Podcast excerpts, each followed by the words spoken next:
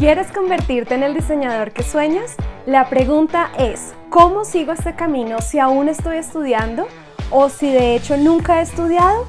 ¿Cómo vuelvo a mi gran sueño si trabajo en otra profesión? ¿Cómo desarrollo mis ideas y mi creatividad?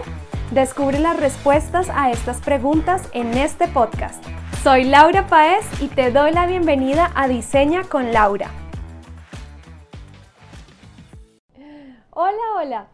Resulta que por estos días, como te he venido contando, he empezado a salir a trotar. Y entonces en uno de esos salí al parque y estaba yo ahí a mi ritmo, ¿no? Como te he dicho, yo no, digamos que esto de trotar no se me da, pero tengo como el propósito de salir a trotar. Entonces salí al parque y me encontré con una persona, un hombre que estaba trotando y así súper intenso y no paraba, sino de corrido y súper rápido. Y yo decía, wow, qué chévere, él ya está como en ese nivel, ¿no? Y en ese momento recordé de eh, una vez que con mi esposo dijimos, no, vamos a ir a hacer prácticas libres de natación. Y también estábamos como con el deseo de, no, vamos con todo a hacer prácticas libres. Y llegamos ese día a la piscina olímpica y había un hombre, bueno, nosotros empezamos a nadar, ¿no? Y en la primera, la primera vuelta estábamos súper, súper ya sin aire, sin aliento y como, uff, no, apenas una vuelta, ya estamos así, wow. Y llegó un hombre y se metió a la piscina, tenía incluso pesas en las manos y todo, y empezó a nadar y ese hombre no paraba y no paraba y nadaba y nadaba y nadaba. Y yo, pero wow, o sea, qué resistencia, o sea, como no se cansa, yo apenas he hecho una vuelta y él está así. Y entonces con mi esposa nos mirábamos, pero ¿por qué? ¿Cuál será el secreto, no? ¿Qué es lo que hace?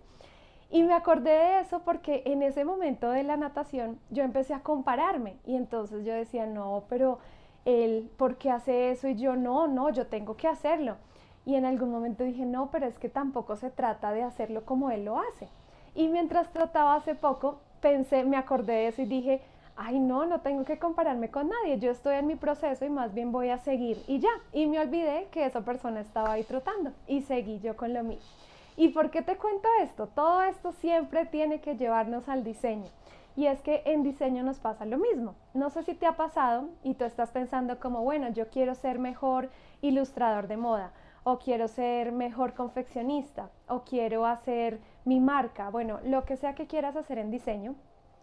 Y tú estás ahí como pensando, bueno, quiero hacer esto. Y por lo general uno suele mirar a otros, ¿cierto? Entonces, si quieres ser ilustrador, vas a Instagram y empiezas a mirar un poco de ilustraciones en Instagram y a pensar, bueno, ¿quién es él o ella? Ay, sus dibujos, ay, tan bonito. Y empiezas a compararte.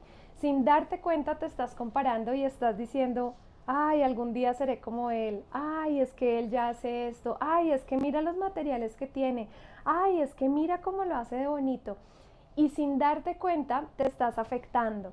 Sí, eso es así. Entonces, hoy te cuento esto porque quiero que entiendas que tú tienes tu proceso. Tú tienes la forma de desarrollar o de llegar a eso que quieres conseguir, ser mejor ilustrador o tener una marca o hacer diseños o lo que sea, ¿cierto? Pero el punto es que tú todos los días te estás comparando con alguien más. Hoy mi invitación es a que no te compares. mira, la única persona con la que te puedes comparar es contigo mismo, ¿sí? Cada día tú te levantas y dices, bueno, ayer cómo me fue? ¿Qué hice ayer por esta meta? Ah, ok, ayer estuve dibujando. Bueno, ¿y cómo me fue?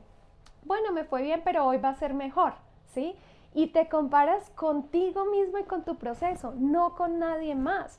Lastimosamente uno, por lo general, en redes sociales y en videos y demás, uno ve como lo mejor de las personas, ¿no? Como lo que ellas solo quieren mostrar.